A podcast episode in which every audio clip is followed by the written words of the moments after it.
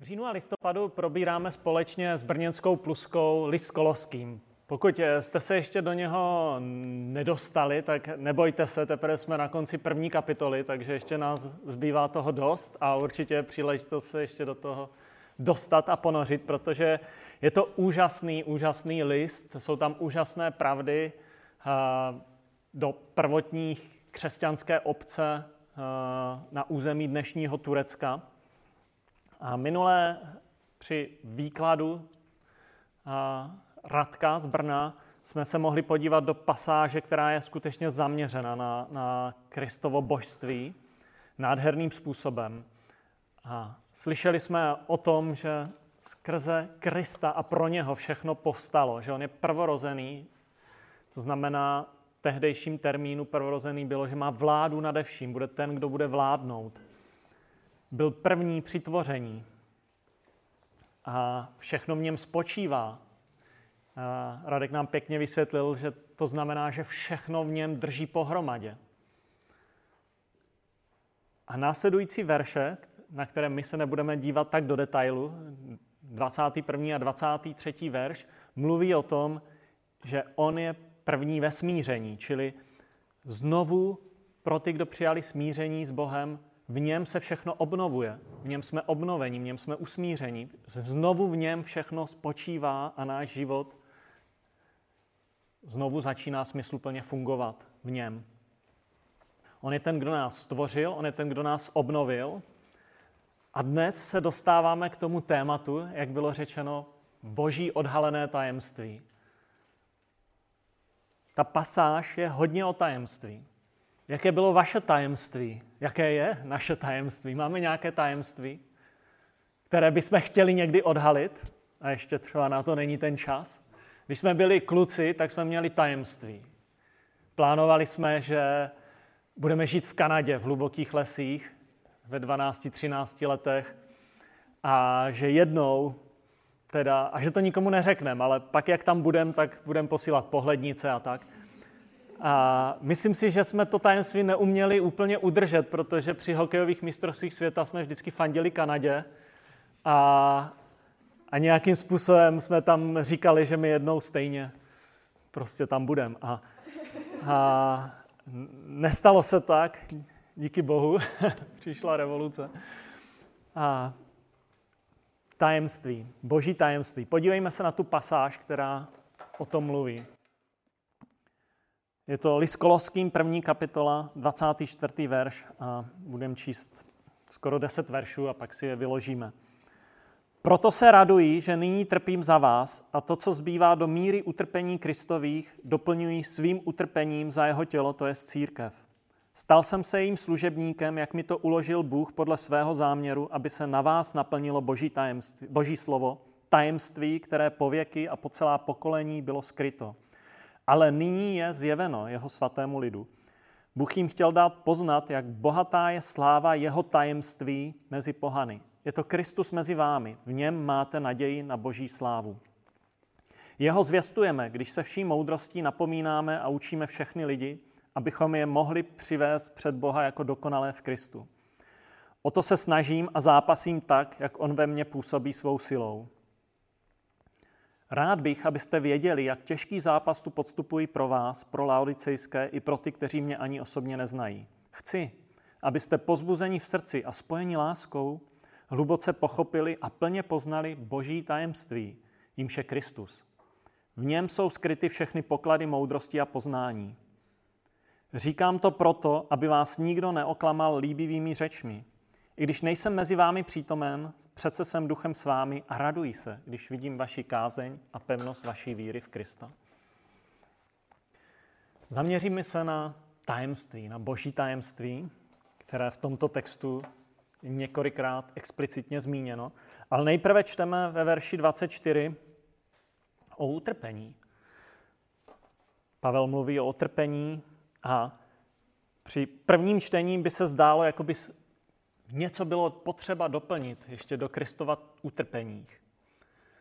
Ale pokud známe kontext, anebo se díváme na, na, na celý kontext Bible nebo dalších listů, víme, že Kristovo utrpení bylo naprosto dostatečné, že jeho oběť byla plnohodnotná, dokonalá. že není potřeba nic k ní přidat pro to, aby člověk byl zachráněn, aby byl ospravedlněn, aby nám bylo odpuštěno. Pavel mluví o utrpení za jeho tělo, za, za, za křesťany. A, hmm, víme, že ti lidé zároveň, kteří pronásledovali, zabili Krista, pronásledovali i první křesťany. A že ta prvotní církev byla trpící církev.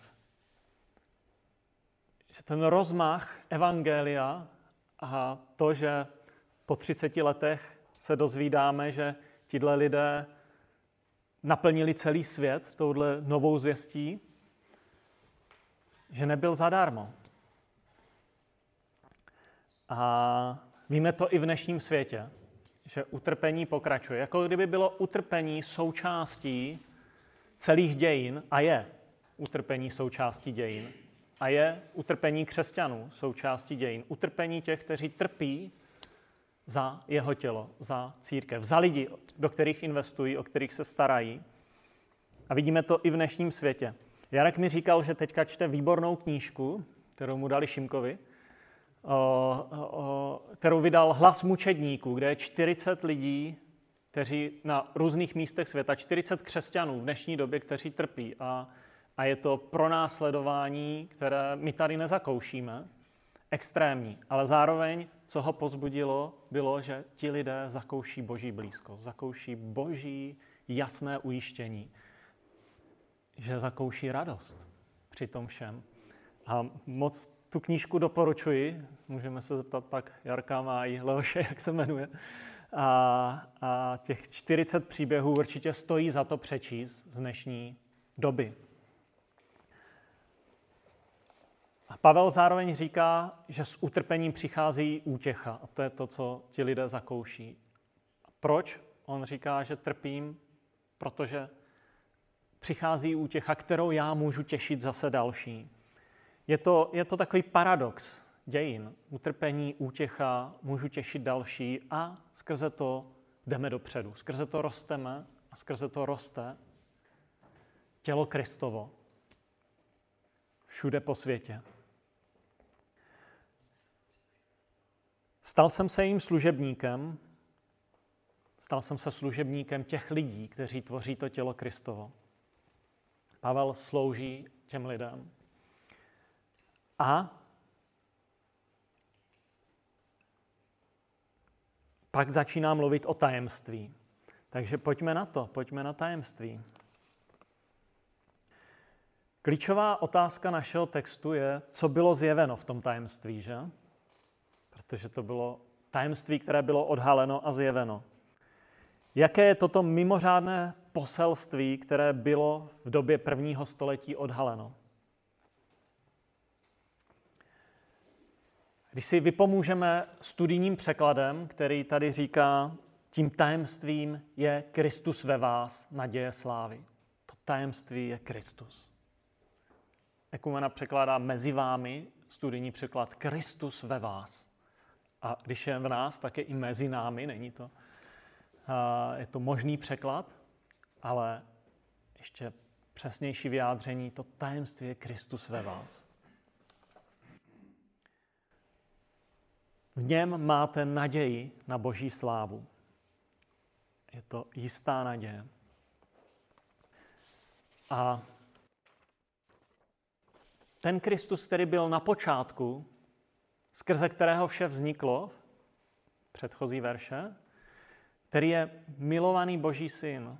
V něm jsme byli přeneseni do království milovaného syna, jak jsme mohli slyšet i minulý týden který dává všechno dohromady, který dal na počátku všechno dohromady, který znovu všechno obnovuje a dává dohromady, ten je ve vás. Bible jasně říká, že každý věřící, který přijal zástupnou oběť Krista, přijal vědomě Ježíše do svého života, dostal Božího ducha. V něm přebývá ten plnohodnotný Boží duch, ta plnost všeho, plnost vesmíru. Duch, který utvrzuje, sjednocuje a který proměňuje charakter člověka. Zajímavá je zmínka ve verši 27, že Bůh jim chtěl dát poznat, jak bohatá je sláva jeho tajemství mezi pohany. Bohatství slávy mezi pohany. Kdo je pohan? Já myslím, že my všichni. Z židovského chápání. Kdo nebyl pohan v době psaní tohoto listu, byli lidé, kteří vyrůstali v židovském náboženství, v židovské kultuře. Kdo vyznávali jednoho Boha a s ním spojené další věci, Židé považovali ostatní za pohany.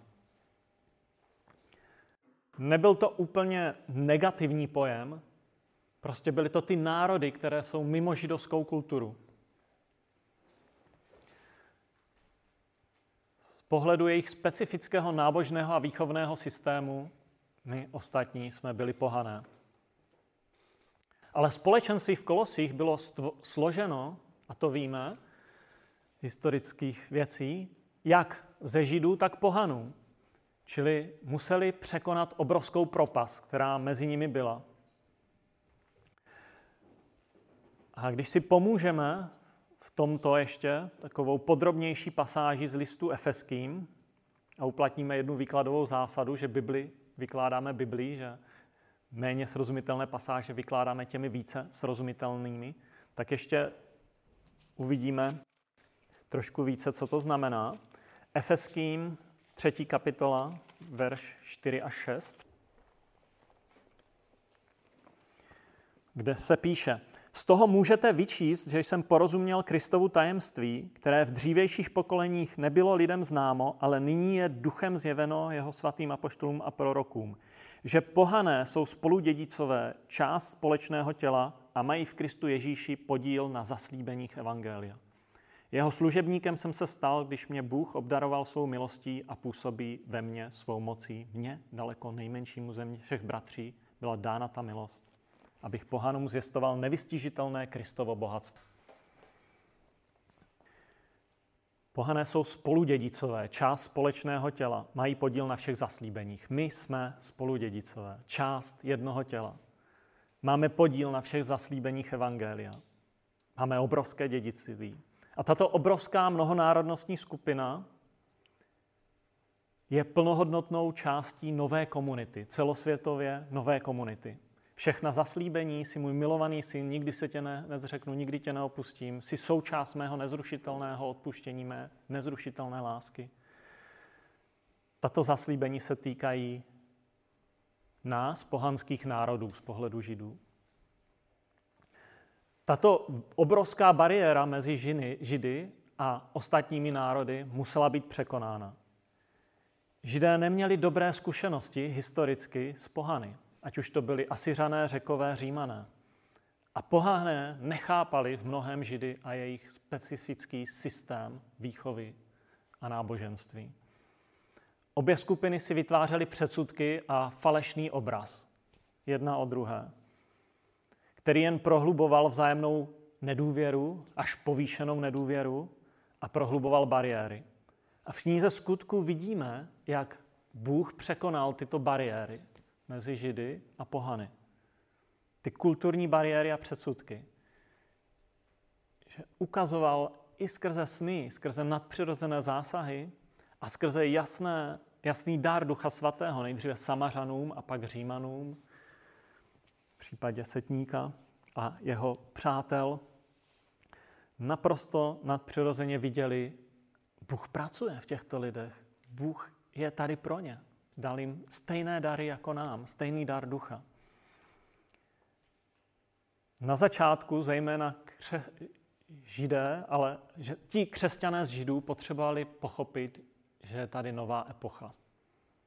Ona nebyla až tak úplně nová, protože i ve starém zákoně vidíme, že i národy, něk, mnozí třeba z egyptianů vyšli z Židy, byl tam i lid jiných národů, Bůh byl milostivý vždycky, ale vytvořili si za ty staletí obrovské bariéry. A toto pohrdání a tato povýšenost byla božím duchem ukončena. A v křesťanství v prvním století byly překonány staleté antagonizmy. Muselo to být obrovské svědectví v té době. Obrovské svědectví a proto evangelium šlo takhle dopředu v té době. Nebo je to jeden z důvodů, jsem přesvědčený.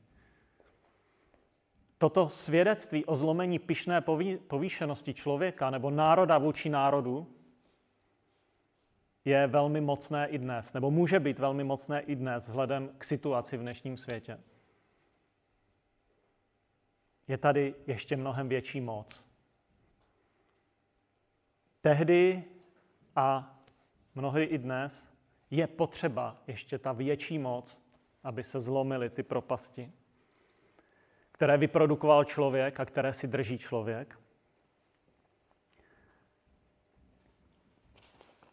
John Piper říká, boží láska k hříšným lidem neznamená, že by je učinil důležitými, ale že je milostivě osvobozuje a zmocňuje k tomu, aby se radovali z boží důležitosti.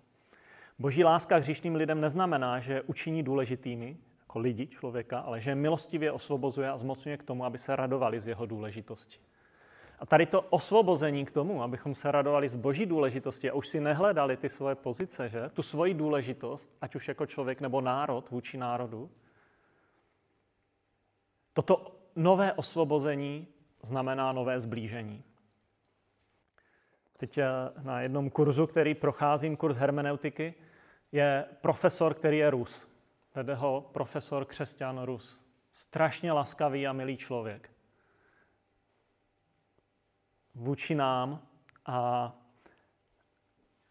můžu říct, že ve škole, v českém školském systému jsem nezažil takhle laskavého vysvětlujícího profesora, učitele, a, a kterému by čo, který říká, klaďte mi otázky, pokládejte mi otázky, když jsem teďka sledoval jeden Zoom. Těším se na něho, je to zatím dálkově, až ho potkám osobně, ale pro mě je přirozené Mojí přirozenou tendenci by bylo odsuzovat určitý národ nebo, nebo některé lidi. Ale když vidím, co dělá Boží duch a jak propojuje, mám z toho obrovskou radost. Podobně už jsem tady zmiňoval, a to je ta citace. Už jsem zmiňoval to společenství ve Varšavě na jaře z Bělorusů, Rusů a Ukrajinců, které vede běloruský pastor. Je to nádherné svědectví o tom, jak tito lidé na jedné úrovni spolu bojují a na jiné úrovni se mají rádi a spolupracují na jednom díle. Není to možné bez Božího ducha. Taková intenzivní spolupráce na jednom díle. Víme, že se národy zblížili některé Němci, Francouzi, ale ta intenzivní spolupráce na něčem takhle zásadním je, je velmi výjimečná. Verš 28, znovu v Koloským. Jeho zvěstujeme, když se vší moudrostí napomínáme a učíme všechny lidi, abychom je mohli přivést jako před Boha jako dokonalé v Kristu. Pavel říká, že zvěstuje toho sjednocujícího Krista, aby všechny lidi mohl přivést jako dokonalé. A v listu Filipským ve třetím kapitole, v tomto dalším vězeňském listu, protože tyto listy jsou psané z vězení, Koloským, Filipským, Efeským, Filemonovi, Pavel mluví o tom, že pokládá za odpad svoji vlastní dokonalost, svoji vlastní spravedlnost, pokládá za odpad to, na čem si zakládal dříve, aby mohl přijmout tu dokonalost v Kristu. Aby už si nebudoval svoji vlastní hodnotu a pozici na svoji vlastní spravedlnosti, ale mohl při, přijmout dokonalou Kristovu spravedlnost. Takže když mluvíme o to, že Pavel, za chvíli si přečteme, že zápasí o to, aby přivedl lidi dokonalé v Kristu, tak vzhledem k dalším mu přemýšlení Pavla jde o dokonalost, která je na základě boží dokonalosti, boží spravedlnosti, že nám byla udělena jeho spravedlnost, že on nás učinil spravedlivými. Není to dokonalost, naší osobní svatosti, že jsme bezchybní. A Pavel zápasí, aby jsme přijali jako lidé, ti lidé tehdy, my lidé dnes, tu dokonalost, která je udělená. Přijali vírou to, co nám Bůh dal. A to nás osvobozuje k tomu, abychom si budovali tu svoji vlastní dokonalou spravedlnost. Pavel říká, že mu jde o jediné, aby byl nalezen dokonalý v Kristově spravedlnosti ve listu Filipským. Doslova, aby byl nalezený dokonalý v Kristově spravedlnosti, která je darovaná na základě víry. To je ta dokonalost, kterou potřebujeme si přivlastnit. A pak začíná mluvit o zápase. Několikrát je tady zmíněno slovo, že o to zápasím, nebo vedu tady těžký zápas. Tedy ten zápas je o to, aby byli lidé nalezení dokonalí v Kristově spravedlnosti a opustili svoji vlastní sebe spravedlnost. Že? Bůh nás učinil spravedlivými v Kristu a jak už jsem říkal, důsledek je, že si nemusím budovat svoji sebespravedlnost v tomhle světě. Už nemusím za každou cenu se obhájit před těmi, kdo mě kritizují. Jsem svobodný. Být dokonalý v tomto smyslu znamená být svobodný od své vlastní sebespravedlnosti. To je velmi důležité. Takže zápasím. Verše 1.29. Zápasím tak. 2-1. Těžký zápas tu podstupuji. A ještě jednou ve studijním překladu je slovo zápasím. A slovo zápas, zápasím je v řečtině agónie. A možná my tu agónie, když slyšíme slovo agónie, používáme trošku v jiném kontextu, že? Nebo aspoň já.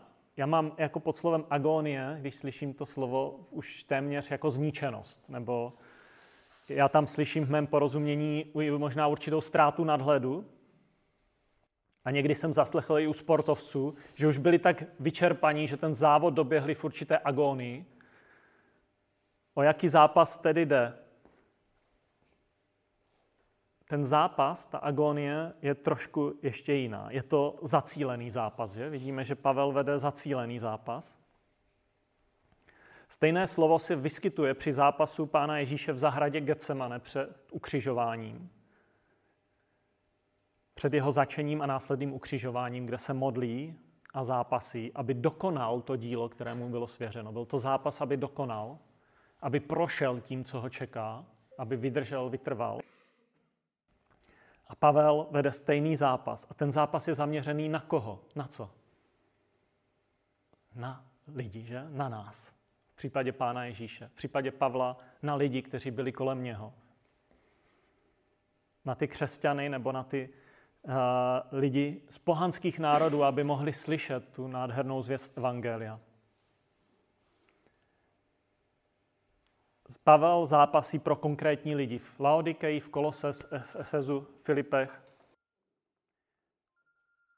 Je to zápas o to, aby člověk rostl do Kristovy zralosti a nevyhnutelnou součástí toho zápasu je zápas naší přirozenou sebestředností, která nikdy nechce ustupovat. Je to zápas s hříchem také.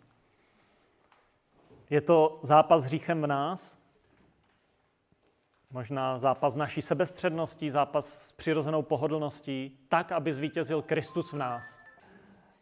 Čili je to zápas o to, aby zvítězil Kristus v nás, aby Boží duch měl stále větší vliv v našem nitru. Když jsem studoval pedagogiku, učili jsme se takovou jednu frázi, že cílem vzdělávání je harmonicky rozvinutý člověk cílem vzdělávání, to nám ti učitele na pedagogice říkali, tohle je náš cíl a tohle by měl být váš cíl. Harmonicky vzdělaný a rozvinutý člověk. Otázka, co to je, že? A cílem Pavlova zápasu, tím cílem, k kterému to směřovalo, bylo je zralost Kristu, poznání Krista. Zralost Kristu v jeho moudrosti a poznání, plnost jeho moudrosti a poznání. Není to pouze humanistická lidská moudrost, ale boží moudrost. Verš 2. Zápasím, aby, a použiju studijní překlad, zápasím, aby pozbuzení v srdci, spojení v lásce byli dovedeni do celého bohatství plné jistoty porozumění, k plnému poznání božího tajemství Krista. Zápasím o to, aby pozbuzení v srdci, my jako křesťané, spojení v lásce byli dovedeni do celého bohatství plné jistoty porozumění. Do celého bohatství plné jistoty. K plnému poznání božího tajemství Krista. Mluví se o plné jistotě, o plném poznání. Tedy znovu je tady vyjádření určité plnosti a jistoty. A v kom? V Kristu.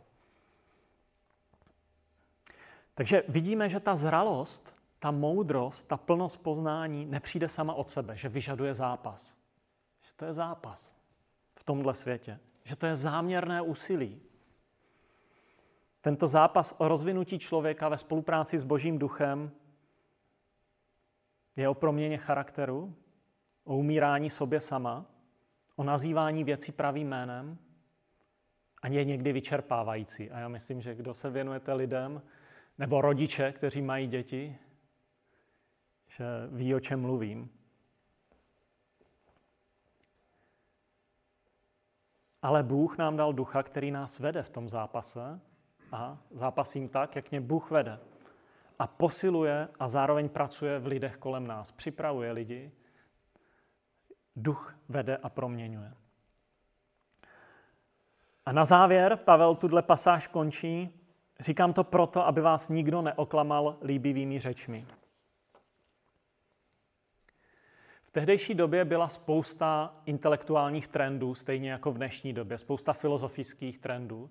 Například byla velmi silná alexandrijská škola v dnešním Egyptě, kterou reprezentoval Filon, židovský učenec, Filon alexandrijský, který se snažil, snažil spojovat starý zákon s platonskou filozofií.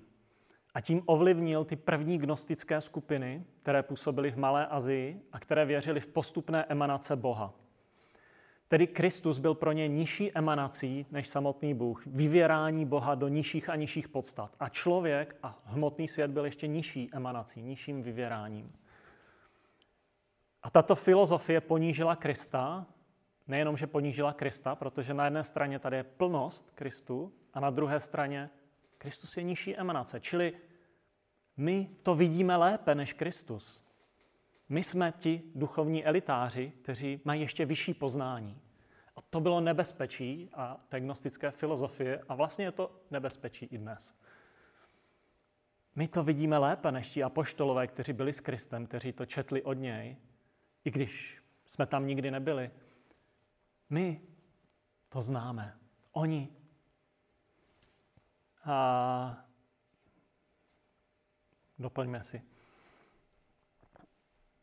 nejenom, že vedla k ponížení Krista, ale i k morálnímu relativismu, protože tělo nebylo dostatečně duchovní. S tělem můžete dělat, co chcete. Ale ten duch, to je to. Ty větší, hlubší myšlenky, to je to, co je, co je ta kvalita. A jako židovsko-křesťanský rámec je úplně jiný. Záleží na hmotném světě, na těle záleží, záleží na to, co žijeme, co, co předáváme v osobních vztazích co děláme se svým tělem. Není to jedno. Čili jestliže Kristus byl nižší emanací, pak jsou vyšší složky poznání. Tedy Kristus ano, ale ne jako plnohodnotný Bůh, ale jenom jako jeden z mnoha zdrojů. A Pavel jasně varuje před těmito učiteli. A dále v listu, když budeme dál zkoumat a můžeme se těšit na další zkoumání, mluví o prázdné filozofii založené na lidských bájích, na vesmírných bájích, a na dalších, o dalších věcech, na, na něčem založené na dodržování jenom dnů a svátků a tak dále. A naproti tomu je tady jasné poselství. Ta plnost je Kristus. V něm je všechno poznání a moudrost. První filozof, když mluvíme o filozofii, který začal spochybňovat velmi tak jako silně a radikálně biblické poselství, byl, my jsme se učili Baruch, Baruch Spinoza, jméno, a, a někdy se používá i Bernard v anglických. Ale Spinoza byl člověk, který řekl, že zázraky v roce 1670 vydal svůj teologický společenský traktát, že zázraky se nestaly. Ty nadpřirozené věci použila prvotní církev, prvotní křesťané jenom k tomu, aby přenesli lidi do poslušnosti, aby lidi se stali poslušnosti, čili poslušní systému. Čili zázraky v Bibli, to, co udělal Ježíš, to, co bylo nadpřirozené, považoval jako za nástroj manipulace s lidmi. Započal velmi silný trend racionalizace osvícenství, který, díky čemuž Bible prošla kritikou a, a dneska díky tomu my víme, že Bible obstála a začalo velmi silné bádání, ale tenhle trend je vlastně silný doteď. Trend nějakým způsobem znehodnotit jako Bibli jako knihu. Jinak řečeno, já to vidím lépe než ti lidé, co tam byli. Ti lidé, co tam byli, to nezapsali dobře. Oni, oni, oni tomu nerozumí. Já po roce, po 20 stoletích to vidím lépe. V stejném roce zemřel Jan Amos Komenský, teď v listopadu, 15. listopadu budeme mít výročí. Poslední dílo Jana Amose Komenského bylo jedno nezbytné. Unum necessarium, a, a latinsky to napsal. Jedno nezbytné, co Komenský chtěl předat tomuto světu v tom díle, a moc doporučuji tuto knihu, bylo to jedno nezbytné, co potřebuješ, je Kristus.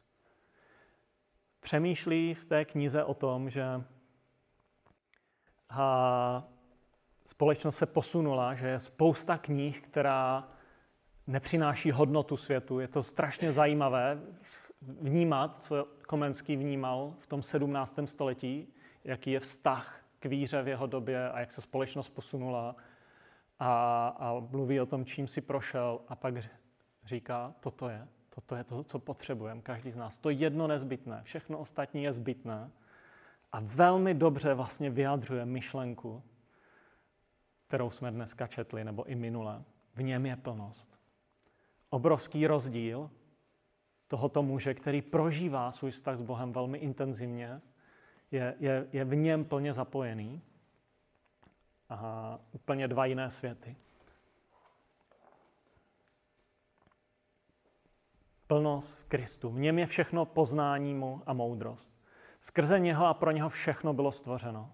On je ten, kdo má vládu nade vším. On je ten, který zde vše drží pohromadě. A on je ten, ve kterém je naše lidství znovu usmířeno a obnoveno. Znovu se stáváme plnohodnotným člověkem v něm. Ta harmonie, o které usilovala, usiloval náš pedagogický systém, je někde jinde. Nikdy ve svém vzdělávání na pedagogické fakultě nezaznělo, proč Komenský psal knihy. Nic o jeho vztahu, blízkém vztahu s Bohem. Přesto všechno u něj a všechno, i co píše Pavel, směřovalo tam, kde je ta plnost, že? On je ten, kdo přináší do mého života jistotu a moudrost. Takže když zakončíme určitou aplikací, určitě v naší kultuře je mnoho skupin, které hledají poznání a moudrost. Možná některé i uznávají Krista jako jednoho z mnoha zdrojů. Nebo jsou skupiny, které uznávají duchovní osobnosti a jsou ochotní se i modlit k těm duchovním osobnostem, hledat sílu u těch osobností. Klíčová otázka je, ale kdo má prvenství v mém duchovním životě? A jak se toto, duch, jak se toto prvenství projevuje, že? A o tom byla tato pasáž. Čili kdo má prvenství v mém životě? Jak to poznám?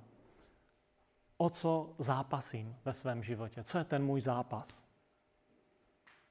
V dnešní společnosti se zápasí o spoustu věcí. Jsou tady různé kulturní války a další věci. O co já zápasím v dnešní době? Co je ten můj hlavní zápas? Co je ta moje agonie? Na čem mi nejvíc záleží? Podle toho, na čem mi nejvíc záleží, poznám, kdo má prvenství v mém životě. Je ten zápas o tu zralost Kristu, o zralost druhých lidí? Nebo ještě je o něco, jdu úplně jiným směrem? Nebo také mohu zápasit za svoji spravedlnost, kterou už jsem dostal. Jak eh, vypadal můj týden a posledních 14 dnů? Kdo měl prvenství? Můžeme teďka si dát takový čas na stišení, 3-4 minuty, a využít to k modlitbě, každý sám za sebe, k přemýšlení.